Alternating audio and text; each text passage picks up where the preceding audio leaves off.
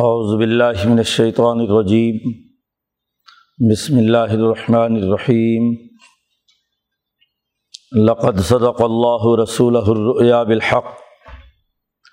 لتدخلن المسجد الحرام ان شاء اللہ آمنین۔ محلقین رؤوسکم ومقصرین لا تخافون۔ فعلم ما لم تعلموا فجعل من دون ذلك فتحا قریبا هو الذي ارسل رسوله بالهدى ودين الحق ليظهره على الدين كله وكفى بالله شهيدا. محمد الرسول الله والذين معه اشداء على الكفار رحماء تراہم رک عن سجدن یب تعون فضل من اللہ و رضوانہ۔ سیماہم فی وجوہہم من اثر السجود۔ ذالک مثلہم فی التورات و مثلہم فی الانجیل۔ کزرع اخرج شطہ فآزرہ فاستغلظ فاستوى على سوقه۔ یعجب الزراء لیغیظ بهم الکفار. وعد اللہ الذین آمنوا وعملوا الصالحات منہم مغفرتا و اجرا عظیما. صدق اللہ العظیم. یہ صورت الفتح کا آخری رکوع ہے. اس صورت مبارکہ میں قومی اور بین الاقوامی فتوحات کا تذکرہ پچھلے تین رقوعوں میں بیان کیا گیا ہے۔ اب یہاں سے ان تمام فتوحات کے بنیادی مقاصد و اہداف اور نصب العین واضح کیا جا رہا ہے کہ یہ جو فتح حاصل ہوئی ہے، یہ جو جد و جہد ہے، اس کا ایک بنیادی مقصد مقصد یہ ہے کہ یہ دین حق اور دین حق کو تمام ادیان باطلہ پر غالب ہونا ہے۔ تو غلبہ دین اور تمام ادیان کی باقی نظام ہے، حیات کی مغلوبیت، وہ اس فتوحات کا مقصد ہے۔ کوئی مال و دولت اکٹھا کرنا یا کسی خاص نسل اور طبقے کا تسلط مقصود نہیں ہے، بلکہ ایک عالمی پروگرام ہے جو پوری دنیا میں تمام انسانوں پر جسے غالب کرنا ہے۔ اور اس کے لیے نصب العین کے تعین کے ساتھ ساتھ جماعت کی اجتماعی حیثیت اور اہمیت اور اس کا بنیادی کردار وہ بھی متعین کر دیا گیا۔ کسی بھی نصب العین کے حصول کے لیے جماعت کی ضرورت تو یہ پوری تاریخ گواہ ہے۔ حضور اقدس صلی اللہ علیہ وسلم کے مکی اور مدنی دور کا یہ پورا کا پورا منظرنامہ اس حقیقت کی نشاندہی کرتا ہے کہ اس جماعت نے بڑا اہم اور بنیادی کردار ادا کیا ہے ان مقاصد اور نصب العین کو حاصل کرنے کے لیے۔ ان کی کیفیت کیا ہے؟ فتح بنیادی بات تھی۔ ریاست مدینہ اپنے قومی اور بین الاقوامی کردار کے لیے تیار ہے اور اس جماعت کو تیار کرنے والا وہ اپنی جماعت کو دیکھ کر خوش ہے۔ دنیا سے رخصتی کا موقع ہے۔ اس لیے واضح طور پر یہاں ان کی اس جد وجہد کو خراج تحسین پیش کیا گیا ہے نبی اکرم صلی اللہ علیہ وسلم کی کہ کتنی محنت اور مشقت سے صرف ایک آدمی کی جد وجہد سے نبی اکرم صلی اللہ علیہ وسلم اکیلے تھے جو اس پروگرام کو لے کر آئے۔ اور پھر افراد پر محنت کی، جد وجہد کی، ایک پوری جماعت تیار کی۔ اور اس جماعت نے حضور اقدس صلی اللہ علیہ وسلم کے ساتھ مل کر یہ اپنے اہداف اور مقاصد حاصل کیے ہیں۔ جیسا کہ شروع صورت میں ذکر کیا گیا تھا کہ اس تمام تر فتح کے پیچھے وہ خواب کار فرما تھا جو نبی اکرم صلی اللہ علیہ وسلم کو مدینہ منورہ میں آیا۔ خوابات کی بنیادی حقیقت یہ ہے کہ انسان میں جس طرح کے خیالات پرورش پا رہے ہوں، جیسی اس کی جسمانی، طبعی، عقلی اور روحانی قوتیں ہوتی ہیں۔ خوابات اسی کے مطابق آتے ہیں۔ ایک کمزور اور بزدل آدمی کو بزدلی کے خواب آتے ہیں اور ایک بہادر اور دلیر آدمی کو بہادری کے خواب آتے ہیں۔ جیسے اس کی جسمانی ساخت ہوتی ہے بہیمیت قوی ہے تو بہیمیت کے درجے کے خواب آتے ہیں۔ اور اگر ملکیت ہے اس کے مطابق خواب آتے ہیں۔ خوابات دراصل انسان ہی کی داخلی جو کیفیات ہیں انہیں کا مظہر ہوتے ہیں۔ شاہ صاحب فرماتے ہیں کہ جیسے دنیا میں ایک آدمی اگر سفراوی مرض میں مبتلا ہے اسے اسی درجے کے خواب آئیں گے۔ آگ لگ رہی ہے، یہ ہو رہا ہے، وہ ہو رہا ہے۔ بلغمی مزاج والا ہے، اسے پانی میں ڈوبنے کے خواب آتے ہیں۔ ٹھنڈک لگ رہی ہے، سردی لگ رہی ہے، جسم میں ٹھنڈک ہے۔ تو خوابات بھی ویسے ہی آتے ہیں۔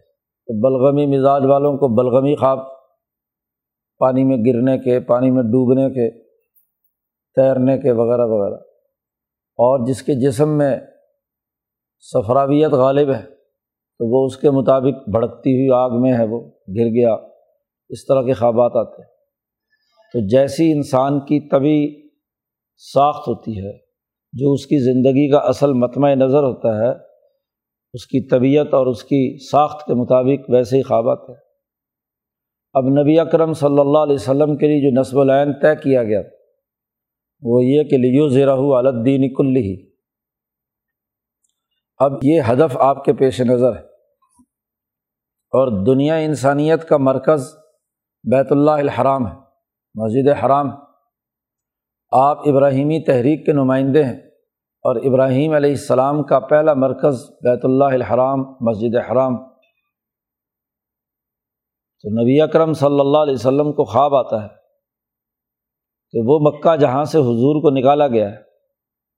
مدینہ پہنچنے پر مجبور ہوئے ہیں ہجرت کرنے پر۔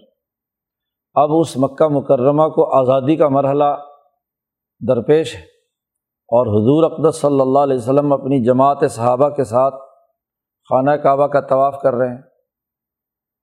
وہ تمام مناسب جو عمرے سے متعلق ہے اس کا خواب نظر آتا ہے اور خواب یہ کہ ہمیں وہاں فاتحانہ غلبہ قرآن نے کہا ان شاء اللہ آمنین. کہ امن و امان کے ساتھ اور لا تخافون بغیر کسی خوف و خطر کے بڑی طاقت اور قوت کے ساتھ نبی اکرم صلی اللہ علیہ وسلم حرم میں داخل ہوتے ہیں۔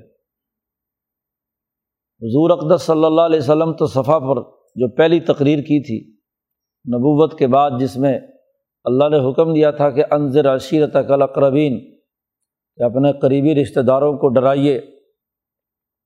وہیں حضور صلی اللہ علیہ وسلم نے کہا تھا کہ اگر میں تمہیں یہ کہوں کہ اعلیٰ مکہ سے، ادھر اس پہاڑ کے پیچھے سے ایک لشکر مکے پر حملہ آور ہے، تو کیا تم مجھے تسلیم کرو گے؟ انہوں نے کہا، آپ تو صادق ہے کبھی جھوٹ بات کبھی نہیں کہی۔ تو تصور دماغ میں پہلے سے موجود ہے کہ مکہ جو ہے، وہ آپ کے زیر نگی آئے گا۔ مسجد حرام پر آپ فاتحانہ داخل ہوں گے باب الفتح سے۔ اور اب اس موقع پر عملاً اس کا مشاہدہ سامنے آتا ہے۔ نصب العین کا تعین سامنے آتا ہے کہ اب اس نصب العین کے پورا ہونے کا وقت آ چکا ہے۔ تو اس خواب کا یہاں پر تذکرہ ہے۔ چونکہ بظاہر یہ خواب پورا نہیں ہوا تھا ہدیبیہ کے موقع پر اور صحابہ واپس جا رہے تھے کہ عجیب ہے، نبی نے خواب دیکھا ہے اور وہ پورا نہیں ہوا۔ اس لیے واپسی پر صحابہ نے حضور سے پوچھا کہ آپ نے تو فرمایا تھا کہ ہم عمرہ کریں گے اور خانہ کعبہ کا طواف کریں گے تو یہ تو ہوا نہیں، واپس جانا پڑ رہا ہے۔ تو حضور اقدس صلی اللہ علیہ وسلم نے فرمایا کہ کیا میں نے یہ کہا تھا کہ اسی سال عمرہ ہو کریں گے؟ انہوں نے کہا نہیں۔ حضور نے فرمایا تسلی رکھو ان شاء اللہ کیا ہے، یہ خواب پورا ہوگا۔ اور پورے امن اور بغیر کسی خوف کے پورا ہوگا۔ گھبرانے کی بات نہیں ہے۔ خواب مطلقاً اب اشتیاق تھا کہ مقصد جلد سے جلد حاصل ہو۔ شوق ہر آدمی کو اپنے نصب العین کو حاصل کرنے کے لیے اسی شوق کی وجہ سے جو صحابہ کے دلوں میں پیدا ہوا۔ تو انہوں نے کہا کہ جی عمرہ کے لیے حرام باندھتے ہیں۔ تو حضور صلی اللہ علیہ وسلم نے بھی ارادہ فرما لیا۔ ورنہ خواب میں قطعی ایسی کوئی بات نہیں تھی کہ اسی سال عمرہ ہوگا۔ یہ شوق پیدا ہوا اور اس کے بھی مقاصد تھے۔ وہ مقاصد بھی قرآن حکیم نے یہاں اس رقوع میں بیان کر دیے۔ اللہ پاک فرماتے ہیں لقت صدق اللہ رسول الریا بالحق۔ اللہ تبارک و تعالیٰ نے اپنے رسول کو جو خواب دکھلایا تھا وہ بالکل تحقیقی طور پر سچ ثابت ہو چکا۔ سچا ہو چکا ہے وہ خواب۔ اور رویا بالحق۔ یہ رویت ناقص نہیں تھی، کامل تھی۔ نبی کا خواب سو فیصد صحیح ہوتا ہے۔ حضور صلی اللہ علیہ وسلم پر جب وہی کا آغاز ہوا ہے، وہاں حضرت عائشہ صدیقہ رضی اللہ تعالیٰ عنہ جو روایت بیان کرتی ہیں بد الوحی میں وہی کے آغاز کے حوالے سے جو امام بخاری حدیث لائے ہیں کہ آپ صلی اللہ علیہ وسلم کو وہی کے نازل ہونے سے پہلے ایسے سچے خواب نظر آنے شروع ہوئے جیسا کہ سورج طلوع ہونے میں کسی کو کوئی شک نہیں ہوتا۔ جی۔ ایسے کیا ہے؟ صبح صادق طلوع ہو یا سورج نکلے، اسے دیکھنے والے کو کیا شک ہوتا ہے اس میں؟ ایسے ہی آپ صلی اللہ علیہ وسلم کو خوابات نظر آنے شروع ہوئے۔ وہی تو اس کے بعد کا مرحلہ تھا۔ تو نبی اکرم صلی اللہ علیہ وسلم کو جو اللہ نے ہاں جی اپنے رسول کو جو خواب دکھلایا تھا، وہ حقیقتاً سچا ثابت ہوا۔ اس شوق اور اہتمام کے ساتھ جو صحابہ کی جماعت مدینہ سے نکلی، تو اپنے ٹارگیٹ کو پورا کرنے کے لیے جد وجہد اور کوشش اپنے نصب العین کو حاصل کرنے کے لیے ان کے اس شوق نے ان کے وجود کے اندر مستقبل کے تمام اہداف جو اسے حاصل کرنے ہیں لیوز رہو الدین کلی ہی وہ ان کے پورے وجود میں شرائط کر گیا۔ اب اس عزم اور ارادے کے ساتھ مدینے سے نکلے ہیں کہ ہمیں مکہ پر قبضہ کرنا ہے۔ تو پورے راستے، پورے سفر میں ہر ایک صحابی اسی شوق کے اندر مست ہے۔ اپنے نظریے کے لیے، اپنی تمام جسمانی، روحانی، قلبی، عقلی، نفسی تمام قوتیں ایک نقطے پر مرتکز کیے ہوئے تو اس پورے دورانیے میں مدینہ سے چل کر ہدیبیہ پہنچنے ہدیبیہ کے قیام کے زمانے میں اور صلح ہونے تک اس پورے میں ان کے سامنے اپنا ہدف بالکل روز روشن کی طرح واضح تھا۔ تو اگر ایک طویل مدت تک نصب العین دن رات سوتے، اٹھتے، بیٹھتے مستقبل کی فتوحات کے تمام نقشے سامنے ہوں، تو جماعت کی تربیت کی گئی۔ جماعت کی تربیت پیش نظر ہے۔ اور یہ بھی مقصد ہے کہ محض جنگ برائے جنگ کوئی معاملہ نہیں ہے۔ بلکہ اصل تو وہ اہداف حاصل کرنے ہیں جس سے انسانیت کو اس حرم کے ساتھ جوڑا جا سکے، اس بیت اللہ الحرام کے ساتھ وابستہ کیا جائے۔ صرف فاتحانہ داخلہ ہونا کافی نہیں ہے۔ یہ تو عام فاتحین بھی اپنے مقاصد کے حصول کے لیے ایسا کردار ادا کر سکتے ہیں۔ لیکن رسول اللہ ہے ان کا مقصد اور ان کی جماعت کا مقصد ہے انسانیت کے دشمن غضب ناک ہوں۔ لیغیدہ بہم الکفار۔ اور انسانیت کو رہائی رہائی ملے، انسانیت ترقی کے راستے پر گامزن ہو۔ تو اللہ نے اپنے رسول کو یہ خواب بالکل حقیقتاً تحقیقی طور پر سچ کر دکھلایا۔ اللہ نے کہا لطد خلن المسجد الحرام۔ تم ضرور بس ضرور مسجد حرام میں داخل ہوگے۔ لام بھی تاکید کا ہے اور نون ثقیلہ بھی تاکید کا ہے۔ کہ تحقیقی طور پر تم ضرور بس ضرور مسجد حرام میں داخل ہوگے۔ ان شاء اللہ اگر اللہ نے چاہا دسب العین کے حصول کے لیے اللہ پاک قطعی بات نہیں کرتے۔ وجہ یہ ہے کہ اگر نس سے قطعی آ جائے تو پھر کام کرنے والے ڈھیلے پڑ جاتے ہیں کہ اب اللہ کی تقدیر سے ہو تو جائے گا ہی کام۔ اس لیے اللہ تبارک و تعالیٰ کا انداز اور اسلوب یہ ہے کہ انسانی محنت اور جد وجہد وہ جاری رہنی چاہیے۔ اسی لیے کہا ان شاء اللہ اگر اللہ نے چاہا تو اللہ نے ہر چیز کے چاہنے کا دنیا میں ایک سسٹم بنایا ہے، اسباب بنائے ہیں۔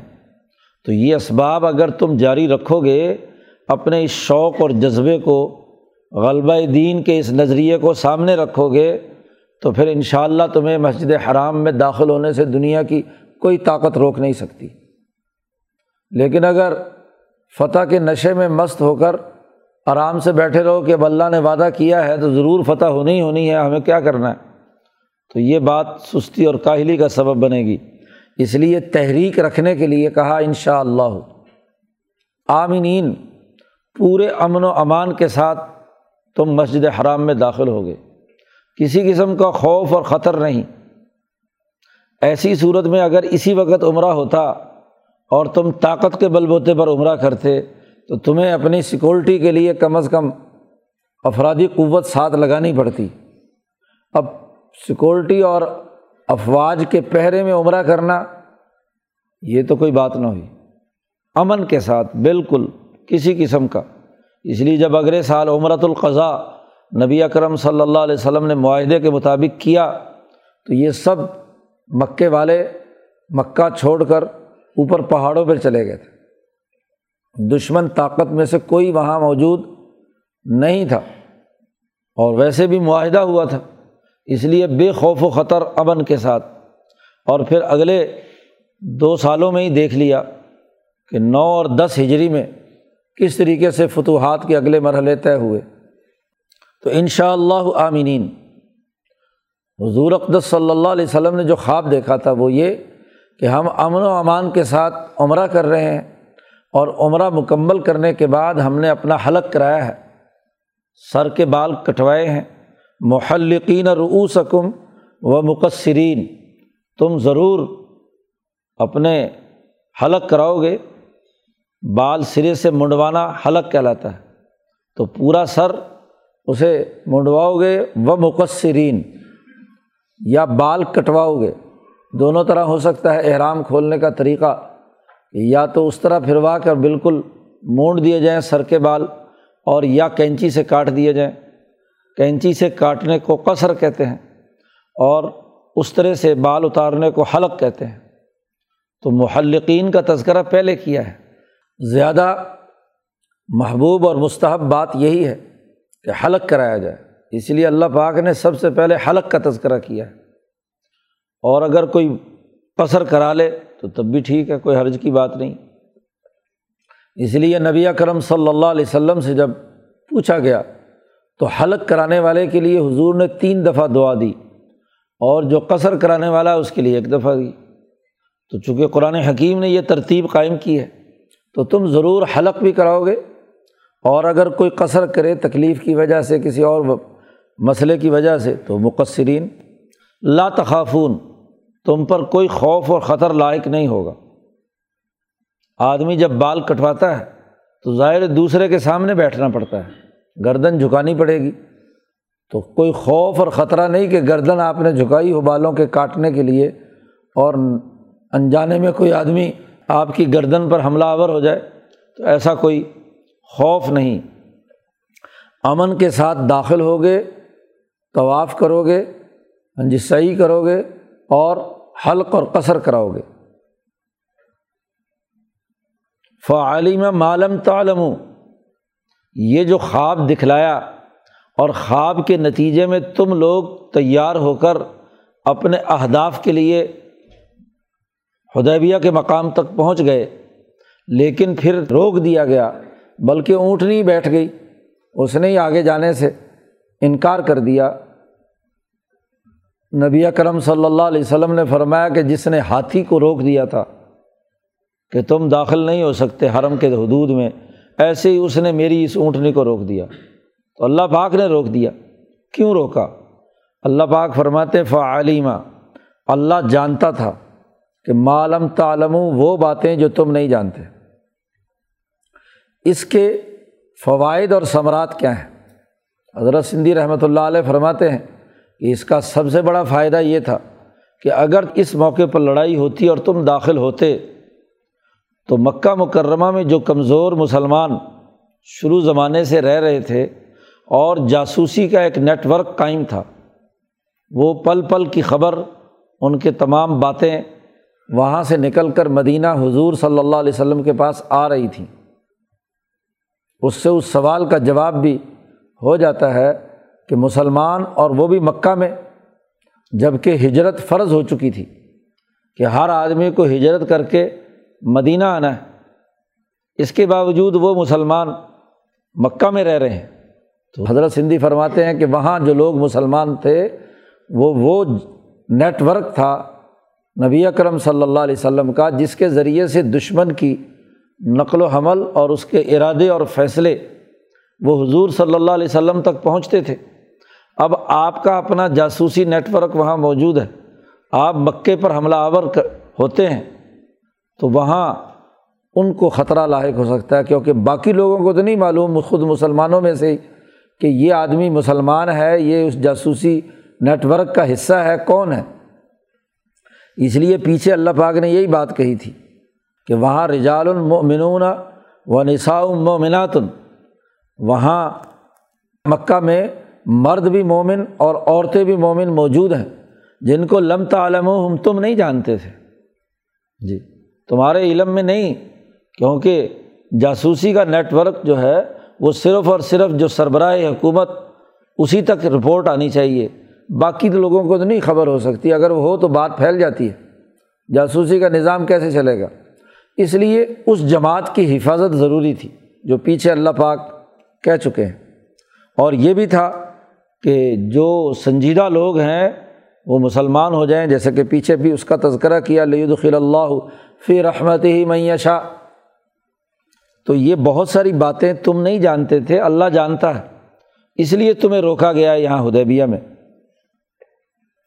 فجا عالم دونی ظال کا فتح قریبا۔ لیکن اس صلح کے نتیجے میں قریب ہی فتح تمہارے لیے ہے۔ فتح مکہ بھی ہوگا، بلکہ اس سے بھی بہت ہی قریب فتح خیبر ہوگی۔ اور اگر سچ پوچھا جائے تو خود صلح حدیبیہ تمام فتوحات کی جڑ ہے۔ یہ خود فتح مبین ہے۔ اس لیے شروع صورت میں کہا، انا فتح نہ لکا فتح مبینہ اگر اس صلح سے فتوحات کے دروازے کھلتے ہیں اور یہ صلح اس کے پیچھے وہ خواب کار فرما ہے۔ جو حضور اقدس صلی اللہ علیہ وسلم کو آیا، تو بنیاد تمام تر فتوحات کی تو وہ خواب ہے۔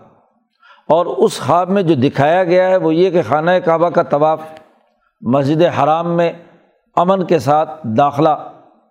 کل انسانیت کو امن مہیا کرنے کے لیے انقلابی جماعت پرامن طریقے سے بغیر کسی خوف و خطر کے اپنے مرکز میں داخل ہو رہی ہے۔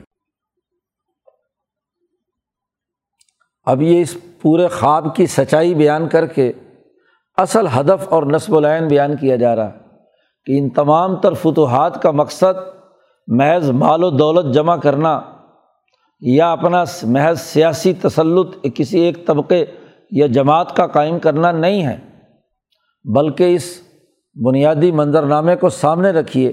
کہ حلدی ارسل رسول بالہدا، اللہ وہ ذات ہے جس نے اپنے رسول صلی اللہ علیہ وسلم کو ہدایت دے کر بھیجا ہے۔ کل انسانیت کو راستہ دکھانے اور جو اس راستے پر چلیں تو انہیں منظر مقصود تک پہنچانے۔ ہدایت کے دو مطلب ایک ہے راستہ بتلا دینا اور ایک یہ کہ ہاتھ پکڑ کر منظر مقصود تک پہنچا دینا۔ تو سب سے پہلے لوگوں کو عقل و شعور اور فہم و بصیرت کے ذریعے سے راستہ سجھانا ہے کہ یہ نصب العین بناؤ، یہ ہدف بناؤ، یہ دنیا اور آخرت میں کامیابی کا راستہ ہے۔ پھر جو لوگ اس راستے پر چل پڑیں ولدینہ جاہد و فینہ تو لنا دین سب النا ہم انہیں منظر مقصود تک پہنچا دیتے ہیں۔ کیونکہ جب وہ پورے اعظم اور ارادے کے ساتھ اس پر چل پڑے، تو اللہ پاک اس کے لیے ایسے راستے ہموار کرتا ہے کہ انسان آہستہ آہستہ اپنی منظر مقصود تک پہنچ جاتا ہے۔ تو اللہ وہ ذات جس نے یہ خواب دکھایا تھا، اس خواب کے پیچھے مقصد یہ ہے کہ اس ذات نے اپنا رسول بھیجا ہدایت دے کر، وہ دین الحق اور حق دین دے کر، سچا اور بالکل حقیقت پر مبنی نظام دے کر۔ دین الحق، دین سسٹم اور نظام کو کہتے ہیں طریقۂ کار کو۔ جی جس میں جزا و سزا کا تمام نظام موجود ہو۔ وہ جس میں جزا و سزا نہ ہو، محض واز ہو۔ کہ اگر کوئی اچھا کر لے، اچھی بات نہ کرے تو تب بھی کیا ہے؟ کوئی معاملہ نہیں۔ تو وہ دین نہیں ہوتا۔ دین وہ ہوتا ہے جس میں تمام اعمال بھی متعین ہوں اور ان اعمال کے جو نتائج، اثرات اور ثمرات، سزا و جزا کے وہ بھی موجود ہوں۔ تو ایک مکمل نظام اور وہ نظام بھی الحق، حق پر مبنی، یہ دین دے کر بھیجا۔ لیوز رہو الدینی کل ہی تاکہ اس دین حق کو تمام ادیان باطلہ پر غالب کیا جائے۔ یہ اللہ کی طرف سے انسانیت کا ایک بین الاقوامی پروگرام، اس پروگرام کو عملاً نظام کے طور پر غالب کرنے کے لیے رسول اللہ صلی اللہ علیہ وسلم کو بھیجا گیا ہے۔ یہی آیت صورت برات میں بھی کہ جب فتح مکہ ہو چکا، یہ تو فتح مکہ سے پہلے ہاں جی یہاں پر نصب العین واضح کیا گیا ہے۔ صلاح حدیبیہ کے بعد یہ صورت نازل ہوئی ہے۔ اور اس میں یہاں لیو ذرا الدین کلی کا یہ ہدف واضح کیا گیا ہے۔ اس سے بھی پہلے مکی صورت ہے، صورت الصف۔ وہاں بھی اللہ پاک نے جماعت کی تیاری کے زمانے میں یہ بات کہی ہے کہ ہو الدی ارسل رسول بالہدا بدین الحق لیو ذرا الدین کلی۔ اور اگر اسے غزبۂ بدر کے بعد، جس میں صف بندی کا ذکر ہے، ان اللہ یحب الدین یقاتل النفی سبیل ہی تو وہاں بھی اللہ پاک نے یہ آیت تین جگہ پر قرآن حکیم میں یہ آیت مبارکہ آئی ہے۔ تو غزبۂ بدر کے فوراً بعد بھی مقاصد و اہداف واضح کرتے ہوئے کہا ولدی ارسل رسول بالہدا بدین الحق. تو غزوہ بدر بھی وہ ٹرننگ پوائنٹ تھا کہ جب جماعت نے پہلی فتح حاصل کی اور دشمن کی سیاسی طاقت کو شدید ضرب لگائی، کمر توڑ کر رکھ دی۔ صلح حدیبیہ جو اگلی فتوحات کے لیے ایک بنیاد بن رہا ہے اور فتح مبین اسے کہا، تو اس کے بعد بھی یہ صورت کے اندر آئی کہ ہودی ارسل رسول بالہدا ودین الحق۔ وہاں غزبۂ بدر میں عملاً ان کی سیاسی طاقت توڑی گئی تھی۔ اس لیے وہاں جب کہا تو ولو کری المشرکون کہا۔ یہاں صلح حدیبیہ میں براہ راست ظاہری طور پر ان کی کمر نہیں ٹوٹ گئی بظاہر صلح ہو گئی تھی۔ صلح سے واپسی پر نبی کرم صلی اللہ علیہ وسلم پر یہ آیت نازل ہو رہی ہے۔ اس لیے یہاں ولو کری المشرکون کا لفظ نہیں ہے۔ غلط جملہ جو ہے وہ کفا بلّہ شہیدہ ہدف یہی ہے۔ اور اس کی نگرانی کے لیے اللہ کافی ہے کہ یہ ہدف کیسے پورا ہوگا۔ بظاہر تمہیں یہ محسوس ہو رہا ہے کہ ہم صلاح کر کے واپس آئے ہیں کمزور شرائط پر۔ جی۔ مشرقین کی ناپسندیدگی کے باوجود غلبہ بظاہر نہیں ہوا، لیکن تسلی رکھو، حوصلہ رکھو، کفا بلّہ ہی شہیدہ اللہ تعالیٰ پوری طرح نگرانی کر رہا ہے اور وہ کافی ہے اس کام کے لیے۔ یہ ہدف پورا ہو کر رہے گا، ابھی فوری طور پر نہ صحیح، تو ابھی کچھ عرصے بعد ہی۔ تو یہ سیاق و سباق کے مطابق اللہ تبارک و تعالیٰ نے اس آیت کے ساتھ اگلا جملہ اٹیچ کیا ہے۔ وہ کفا بلّہ شہیدہ اللہ تعالیٰ اس کی نگرانی اور اس ہدف کو پورا کرنے کے لیے کافی ہے۔ ضرور حق ثابت ہو کر رہے گا اور تمام ادیان باطلا پورے نظام ہے حیات، باقی سب ٹوٹ جائیں گے۔ یہاں بنیادی ہدف دوبارہ یاد کرایا گیا، نصب العین متعین کر دیا گیا۔ جب اللہ نے دین حق غالب کرنے کے لیے یہ تمام ہدف تمہارے لیے مقرر کیا ہے، تو پھر گھبرانے کی کیا بات ہے؟ اب اس کے لیے یہ ضروری ہے کہ یہ جماعت اپنے ان اگلے مقاصد اور اہداف کو سامنے رکھ کر جد وجہد جاری رکھے۔ جماعت کے سربراہ حضرت محمد مصطفیٰ صلی اللہ علیہ وسلم ہے قیامت تک کے لیے۔ محمد الرسول اللہ، محمد اللہ کے رسول ہے صلی اللہ علیہ وسلم اللہ کے رسول ہیں وہ اس دین حق کے غلبے کے لیے آئے ہیں۔ اور انہوں نے جماعت پیدا کی۔ ولدین معاہو یہ ہدف حاصل کرنے کے لیے رسول اللہ نے جد وجہد کی اور ان کے ساتھ، ان کے ساتھیوں نے۔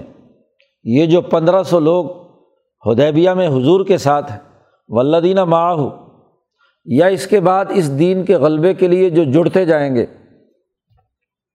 ولدینہ معاہو پوری اجتماعیت، وہی منظر نامہ جو ابراہیم علیہ السلام کے حوالے سے کہا تھا کہ قد کانت لکم اس وطن حسنت الفی ابراہیمہ ولدینہ معاہو ابراہیم علیہ السلام اور وہ جو ان کے ساتھ تھے، ان کی پوری اجتماعیت نے جو اعلان کیا تھا کہ انا برا من کم و مما تابدون مندون اللہ، آج اس صلح حدیبیہ کے نتیجے میں اس جماعت کی حضور کے ساتھ معیت کا نقطۂ عروج۔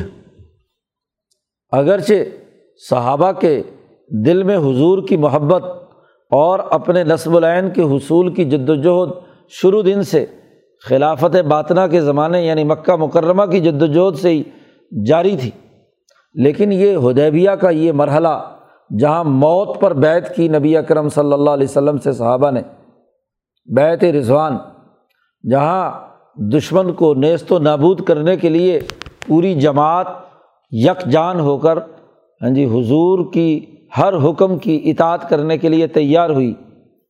تو یہ وہ مرحلہ ہے جہاں معیت کا نقطۂ اختتام ہے نقطۂ عروج تو اب اس جماعت کی اجتماعیت نے کیا کردار ادا کیا؟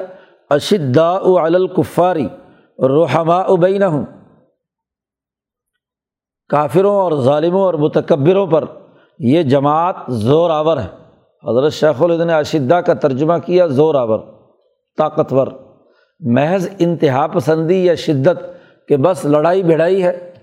اس لیے حضرت شاہ عبد القادر دہلوی فرماتے ہیں کہ یہ نہیں ہے، بلکہ حالات و واقعات کے تحت ہے زوراور طاقت اور قوت میں یہ بات تھی کہ مکہ اسی وقت فتح کر لیا جائے۔ جیسا کہ اللہ پاک نے پیچھے کہا ہے کہ یہ مکہ داخل ہو کر فوراً اس کے اوپر کیا ہے، قبضہ کیا جا سکتا تھا۔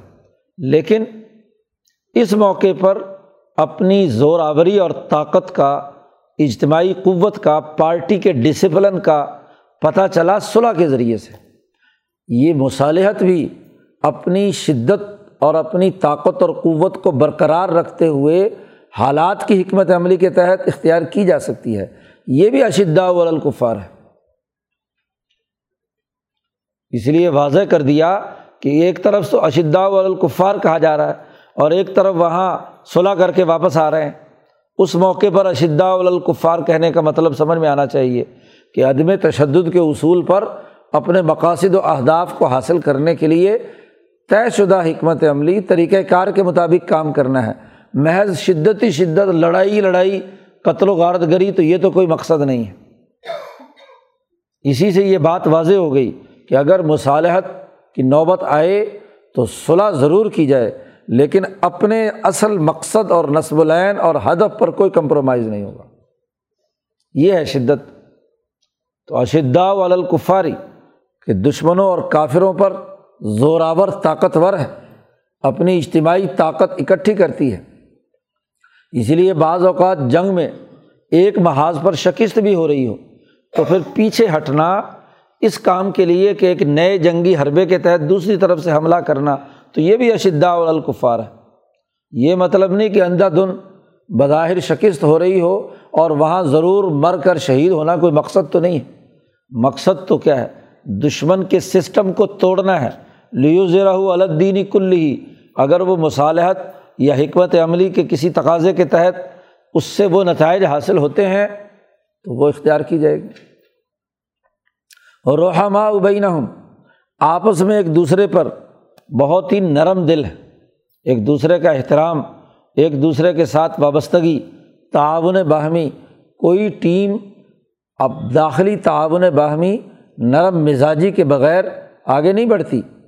تو صحابہ کی جماعت کی خصوصیت اللہ نے بیان کی کہ آپس میں رحم دل ہیں، کاموں کو تقسیم کر کے ڈسپلن کے ساتھ سر انجام دیتے ہیں، تعاون باہمی ہے، لیکن اپنے نظریے پہ کوئی کمپرومائز نہیں دشمن کے مقابلے میں اشدا الکفار۔ قرآن حکیم نے نقشہ کھینچا صحابہ کی اس اجتماعیت کا، تراہم رخ کا ان سجدن آپ دیکھیں گے انہیں۔ کہ رکوع کی حالت میں ہے، سجدے کی حالت میں ہے۔ رکان اور سجدن کی حضرت سندھی نے بڑی جامع تشریح کی ہے۔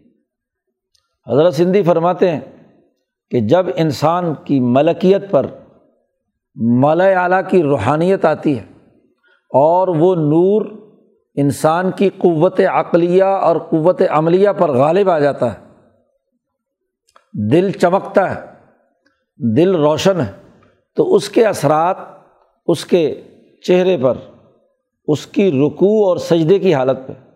کیونکہ نبی اکرم صلی اللہ علیہ وسلم نے فرمایا کہ انسان جب سجدے کی حالت میں ہوتا ہے تو اللہ کے سب سے زیادہ قریب ہوتا ہے۔ یہاں حضرت سندھی نے وضاحت کی ہے کہ رکان اور سجدن کا یہ مطلب قطعی نہیں ہے کہ زیادہ سے زیادہ سجدے کر کے ماتھے پر نشان بنا لیا جائے، کثرت سے نوافل کا پڑھنا، عبادات کا ایسا کرنا کہ جو دیکھنے والے کو ماتھے پہ گڑا نظر آئے کہ بہت سجدے کرتا رہا ہے یہ مطلب نہیں ہے۔ یہ دراصل وہ قلبی کیفیت ہے جس میں انسان اپنے قلب کو نور الہی سے منور کرتا ہے، اس کی عقل اور شعور روشن ہو جاتی ہے۔ اس کا جسم جو ہے روشن ہوتا ہے، تو اس روشنی کے ثمرات اس کے چہرے سے واضح ہوتے ہیں۔ وہ نور اس کے چہرے سے جھلکتا ہے۔ خود اعتمادی کا، دشمن کے مقابلہ کرنے کا، داخلی طور پر ڈسپلن قائم کرنے کا۔ تو یہ رکان اور سجدن ہے۔ رکوع اور سجود کا مطلب ہی یہ ہے کہ انسان اس سسٹم کے قائم کرنے کے لیے یکسو ہو جائے۔ اس لیے حضرت سندھی فرماتے ہیں کہ جب ایک آدمی نماز میں رکوع کرتا ہے تو دراصل اپنے آپ کو اللہ کے سامنے پیش کرتا ہے۔ کہ میں نے اپنی کمر آپ کے سامنے جھکا دی۔ اب جو بوجھ لادنا ہے لاد لیجیے جیسے ہاں جی جانور پر بوجھ لادا جاتا ہے، میں نے اپنی بہیمیت، اے اللہ، تیرے حوالے کر دی۔ سبحان ربی العظیم۔ سبحان ربی العظیم۔ اور حضور نے جو رکوع میں بہت ساری دعائیں ہاں جی سکھائی ہیں یا حضور صلی اللہ علیہ وسلم پڑھا کرتے تھے، ان کے مجموعی کیفیت وہی ہے جس کا خلاصہ حضرت سندھی نے ان دعاؤں کا اس نور الہی کے ظہور کے سلسلے میں واضح کر دیا۔ جی۔ تو وہ تمام دعائیں، بہت ساری دعائیں تو جو حضور صلی اللہ علیہ وسلم رقوع میں اور سجدے کی حالت میں مانگتے تھے۔ تو یہ دعائیں جو ہیں قریب تر اللہ کے ہونے، تو یہ نورانیت اس کے اندر ظاہر ہو۔ ایسے ایک آدمی اپنا ماتھا اور ناک سجدے میں رگڑتا ہے اللہ کے سامنے۔ کہ میں اپنی تمام تر توانائیوں، قوتوں، اپنی تمام تر عزت، ناک بہت بڑی ہاں جی انسان کی عزت اور احترام کی علامت ہے ماتھا، تو وہ اللہ کے سامنے رگڑ کر کہتا ہے کہ میں نے اپنے آپ کو تیرے سپرد کر دیا۔ جو مقاصد و اہداف اور نصب العین حاصل کرنا ہے، اس کے لیے میں تیار ہوں۔ تو اپنی تمام قوتوں کو اس نصب العین کے لیے واضح کر دینا۔ یہ رکان اور سجدن یب تعون فضل من اللہ و رضوانہ اور پھر اس رکوع و سجود ان دونوں کیفیتوں کے نتیجے میں وہ تلاش کرتے ہیں اللہ کا فضل اور اللہ کی رضا. فضل کا تعلق دنیا کی کامیابی سے ہے. اس لیے مال و دولت اور معاشی طاقت اور قوت کے لیے فضل کا ذکر قرآن حکیم نے کئی جگہ پر استعمال کیا ہے، لفظ۔ اذا قزیت صلاۃ فن تشروف العرضی وب تغو من فضل اللہ۔ جب تم جمعہ کی نماز پڑھ کر باہر نکلو تو اللہ کا فضل تلاش کرو، کاروبار کرو، دکانداری کرو، کاشتکاری کرو۔ تو فضل کا لفظ دنیاوی انعامات پر قرآن حکیم نے استعمال کیا ہے۔ اس جماعت کا ہدف دنیا میں طاقت اور قوت پیدا کرنا، فضل حاصل کرنا، دنیا میں کامیابی اور فتوحات، سیاسی فتوحات اور معاشی طاقت اور قوت پیدا کرنے کے لیے وہ جد وجہد اور کوشش کرتے ہیں۔ یب تغونہ ابتغاء کہتے ہیں کہ آدمی کسی چیز کے پیچھے لگ جائے، ڈھونڈنا، سرگرداں رہے کہ یہ ہدف میں نے حاصل کرنا ہے۔ تو ایک تو دنیا کا فضل حاصل کرنا ہے، دنیا میں کامیابی لیوزرہ الدینی کلی کی اساس پر فضل حاصل کرنا ہے۔ اور رضوان آخرت کی کامیابی ہے۔ رضوان ایک فرشتے کا نام بھی ہے، اللہ کی رضا بھی ہے کہ وہ آخرت میں اللہ راضی ہو جائے۔ ہاں جی وہاں آخری ہدف آخرت کا رضوان تو فضل بھی اور رضوان بھی، دنیا اور آخرت دونوں میں کامیابی کے نقطۂ نظر سے یہ جماعت دو کام کرتی ہے۔ اللہ کے سامنے اپنی کمر جھکا دی اور اللہ کے سامنے سجدہ ریز ہے۔ لیوزرہ الدینی کلی کے مقاصد کے حصول کے لیے۔ تراہم کہا آپ انہیں دیکھیں گے۔ بخاری شریف میں روایت ہے۔ ہاں جی شیخین کے یہاں بلکہ امام مسلم کے یہاں بھی۔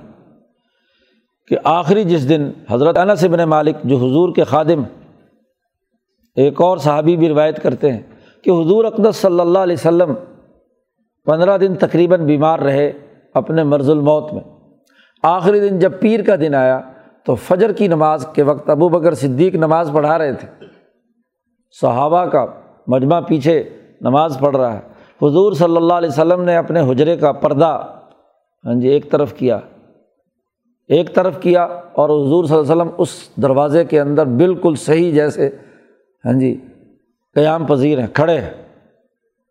انس بن مالک چونکہ خادم تھے اور قریبی حجرے کے کھڑے ہوتے تھے، تو انس بن مالک فرماتے ہیں کہ حضور کا چہرہ خوشی سے تم تما رہا تھا، ہلکی سی مسکراہٹ اور آپ ہنسے، مسکرائے۔ اتنے خوبصورت لگ رہے تھے کہ مجھے یہ خطرہ لائق ہوا کہ محبت کی وجہ سے میں نماز توڑ نہ بیٹھوں۔ تقریباً جس جس صحابی کی نظر وہاں پڑی ہے، تو ہر ایک نے یہی کہا کہ شاید ہم نماز توڑ کر کہیں حضور کو ہاں جی سے چمٹ جائیں۔ حضور صلی اللہ علیہ وسلم نے منظر نامہ دیکھا تو مسکرائے اور ہاں جی ایک خاص قسم کی کیفیت آپ پر تاری تھی، خوشی کی۔ تو انہوں نے دیکھ لیا کہ میری جماعت تیار ہو گئی، میرے جانشین کی امامت میں سب لوگ نماز پڑھ رہے ہیں۔ اب سکون اور اعتماد کے ساتھ مجھے دنیا سے جان میں نے اپنا ہدف پورا وہی مثال جو آگے آ رہی ہے انجیل کی کہ جیسے کاشتکار اپنی کھیتی تیار کرتا ہے کا زرعین اخرجا شت ہو فعاد رہو کاشت کی فصل تیار ہوگی، آہستہ آہستہ پہلے اس میں سے پٹھا نکلا، پھر طاقتور ہوئی، پھر کھیتی لہلا رہی ہے، بالکل تیار ہو گئی۔ تو وہاں جملہ قرآن نے کہا لیو جب الزرا کاشتکار کو بڑی خوشی اور فرحت اس سے ہوئی۔ تو حضور کو بھی خوشی کہ میں نے جو ایک ایک نوجوان پر محنت کر کے یہ جماعت تیار کی تھی، آج وہ کیا ہے، جماعت ہاں جی صفن کاننا بنیان مرسوس کے طور پر کھڑی ہے، ایک ڈسپلن کے ساتھ رکان سجدن رکو اور سجدے دونوں کے ساتھ ساتھ یب تعاون فضل من اللہ و رضوانہ۔ اللہ کے فضل کے لیے پرعزم ہے، ان کے چہروں پہ اعظم۔ اللہ کے فضل کے حصول کے لیے، غلبہ دین کے لیے موجود ہے۔ انس بن مالک کہتے ہیں کہ جیسے حضور حجرے کے دروازے پر آ کر کھڑے ہوئے تو ابو بکر صدیق رضی اللہ تعالیٰ نے جو نماز پڑھا رہے تھے، چونکہ حجرہ عائشہ ممبر رسول اور محراب رسول کے بالکل سامنے ہیں، تو ابو بکر صدیق کی نظر پڑی نماز میں۔ انہوں نے سمجھا کہ شاید حضور صلی اللہ علیہ وسلم تشریف لانا چاہتے ہیں۔ تو ظاہر ہے جب آپ صلی اللہ علیہ وسلم آئیں تو ابو بکر کی امامت تو نہیں چل سکتی، وہ پیچھے ہٹنا شروع ہو گئے کہ حضور مسلح پر آئیں اور نماز پڑھائیں، اور خوشی یہ بھی کہ حضور اپنے پاؤں پر، ٹانگوں پر کھڑے ہیں۔ جبکہ اس سے پہلے ایک دفعہ تشریف لائے تھے تو لڑکھڑا رہے تھے پاؤں اور دو آدمیوں کے کندھوں پر ہاتھ رکھے ہوئے تھے، حضرت عباس اور حضرت علی۔ اب یہاں اکیلے کھڑے ہیں۔ تو ان کو یہ بھی خوشی تھی کہ حضور صحت مند ہو گئے، گویا کہ تو ابو بکر پیچھے ہٹنے لگے تو حضور نے فرمایا کہ نہیں، اپنی نماز جاری رکھو اور پردہ چھوڑ دیا۔ اور اسی دن حضور اقدس صلی اللہ علیہ وسلم کا وصال ہو گیا۔ تو آخری وقت میں آپ دیکھیں گے تراہم۔ یہ اسی آیت میں پہلے ہی بتلا دیا کہ آپ انہیں دیکھیں گے کہ رکان سجدن یب تغن فضل من اللہ و رضوانہ۔ باقی رہی ان کی یہ علامات سیما ہم فی وجوہ من اثر سجود ان کی سب سے بڑی نشانی ان کے چہروں سے ٹپک رہی ہے، من اثر سجود سجدوں کے اثرات، کہ اللہ کے سامنے، اس کے سامنے اپنے گردن جھکانے، ماتھا ٹکانے کے نتیجے میں جو ان میں عزم، حوصلہ، بلندی، اپنے دین اور اپنے مقاصد کے حصول کے لیے جو پختگی ہے اس کے اثرات آپ ان کے چہرے سے دیکھیں گے۔ جی۔ صرف ظاہری نشان بننا یہ کوئی علامت نہیں ہے۔ اصل تو چہرے سے وہ پرعزم جد وجہد کا ہاں جی منظرنامہ ہے کہ جس کے لیے ہر آدمی تیار ہے کہ وہ غلبہ دین کے لیے کردار ادا کرے۔ جہاں غلبہ دین کی بات نہیں، مغلوبیت ہے، تو جتنے مرضی سجدے کر کے گڑے بنا لو ماتھے پر، تو یہ تو کوئی نشانی نہیں ہے۔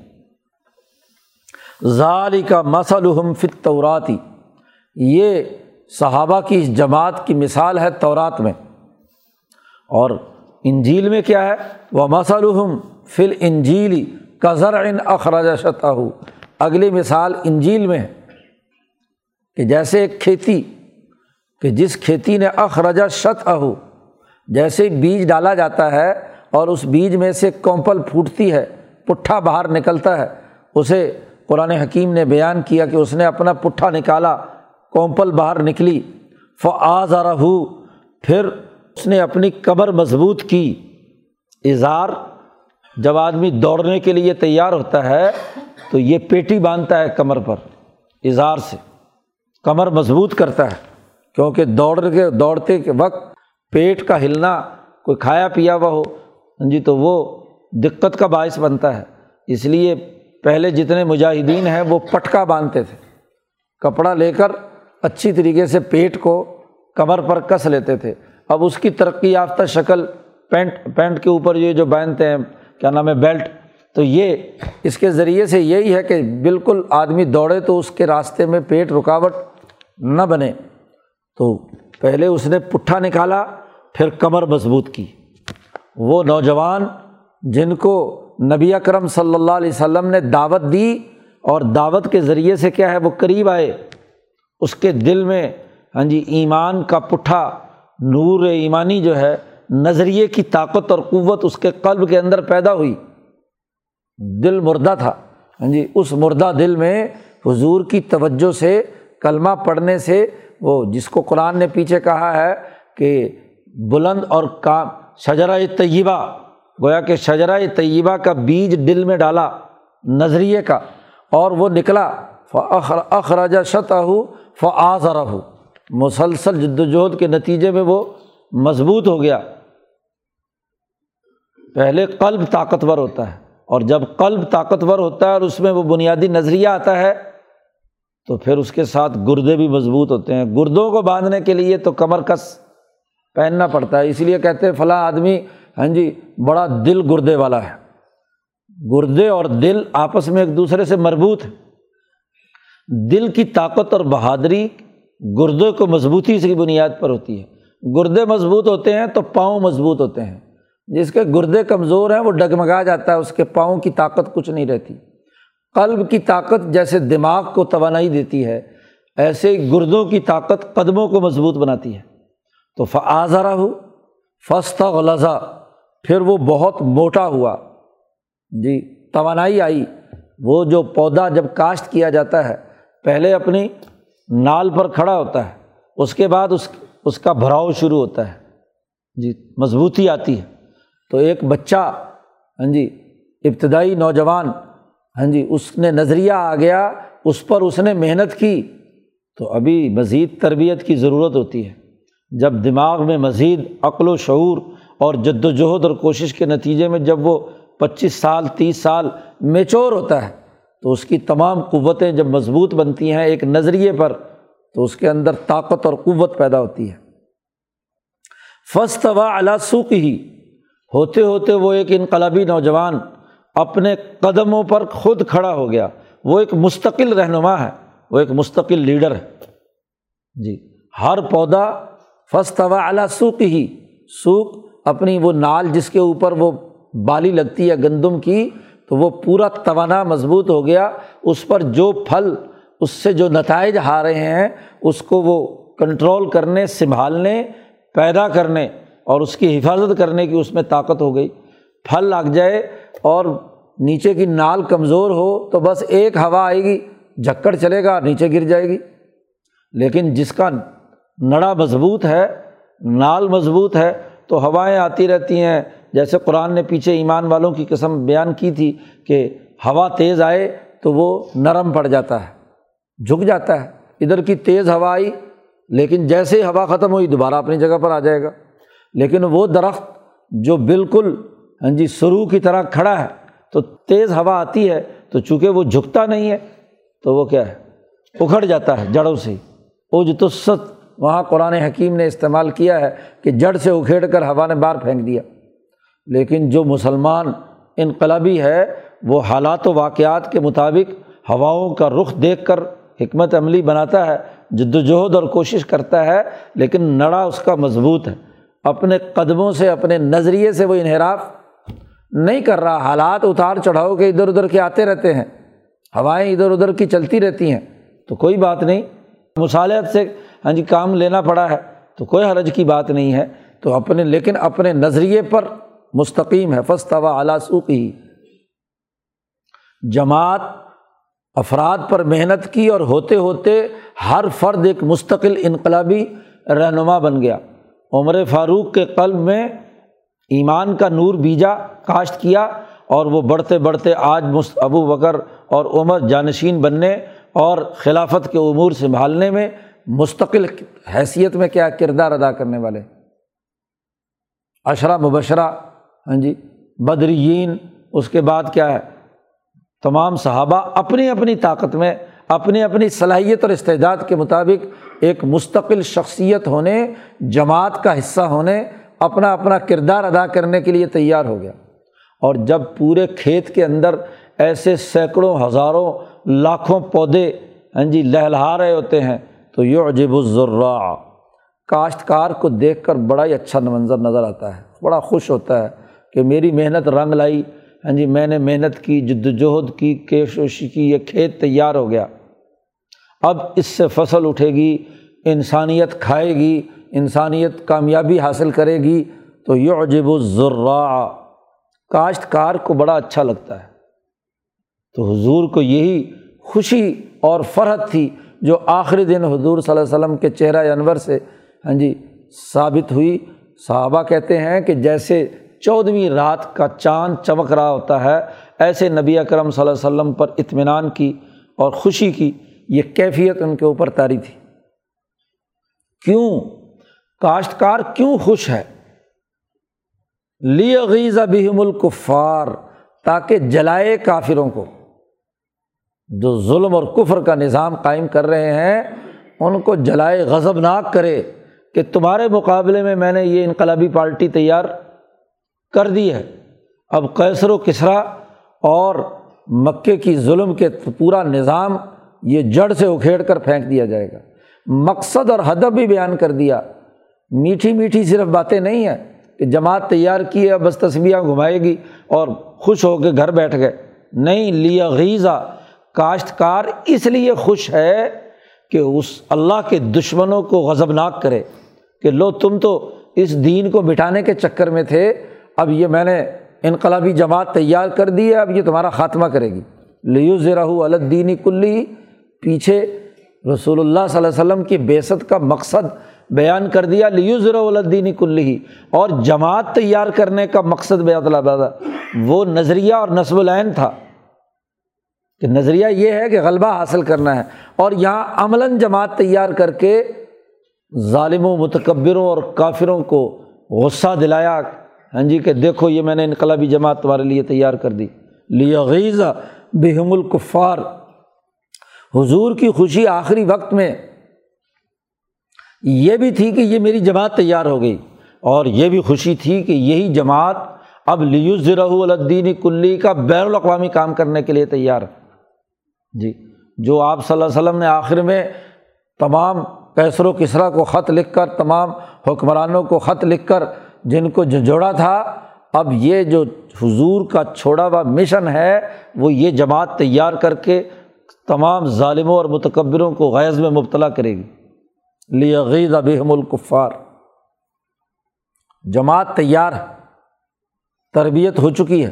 اس لیے صلاح حدیبیہ کے موقع پر یہ جو فتح مبین ہے، اس کے اختتام کی یہ آیت آئی ہے۔ تو اللہ نے کہا کہ وعد اللہ الدین آمن و عامل الصالحات۔ یہ ایمان والی اور یہ عمل صالح کرنے والی جماعت، اس کے لیے اللہ نے وعدہ کیا ہے۔ دنیا میں مغفرت کا، کہ جب یہ صحیح نصب العین کے ساتھ کام کرے، تو کام کرتے ہوئے جو چھوٹی موٹی لغزشیں، غلطیاں، ناسمجھی کی باتیں، کوئی نسیان ہاں جی انسان ہے، اس سے ہو جاتی ہیں تو ان کو معاف کر دے گا۔ وہ اجرن عظیمہ اور بہت اجر اجر بھی انہیں عطا کیا جائے گا۔ اللہ نے یہ وعدہ کیا ہے اور اللہ نے یہ وعدہ پورا کیا۔ صلاح حدیبیہ سے واپسی پر یہ آیت نازل ہو رہی ہے۔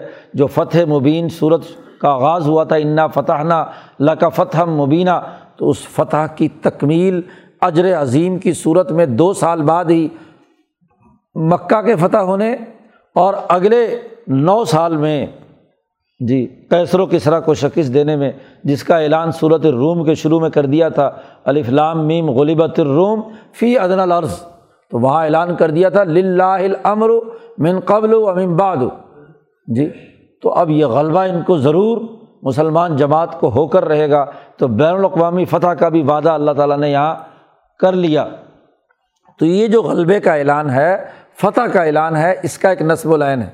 اور وہ نصب العین جی لیوزرا الدینی کلی ہی ہے۔ اور اس کے لیے جو جماعت تیار کرنی ہے، اس کا ہدف لیغیزہ بہم الکفار ظالموں اور متکبروں کو غیظ و غضب میں مبتلا کرنا ہے۔ تو یہ ہر دور کے انقلابیوں نے ایسی ہی جماعت تیار کی۔ نبی اکرم صلی اللہ علیہ وسلم کی تیار کردہ جماعت حضرت عثمان کی شہادت تک دنیا سے جا چکی تھی۔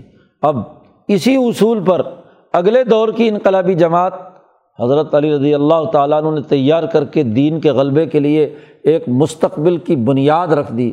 دلوں کے اندر روحانیت پیدا کر کے، باطنی طاقت اور قوت پیدا کر کے مستقبل کے لیے جماعتوں کی تیاری کا مرکز اور منبع حضرت علی نے آئندہ کے انقلابات کے لیے راستہ کھول دیا۔ تو یہ بنیادی مقصد اس صورت کا واضح کر دیا گیا۔ اللہ تعالیٰ قرآن حکیم کو سمجھنے اور اس پر عمل کرنے کی توفیق عطا فرمائے۔ اللہ۔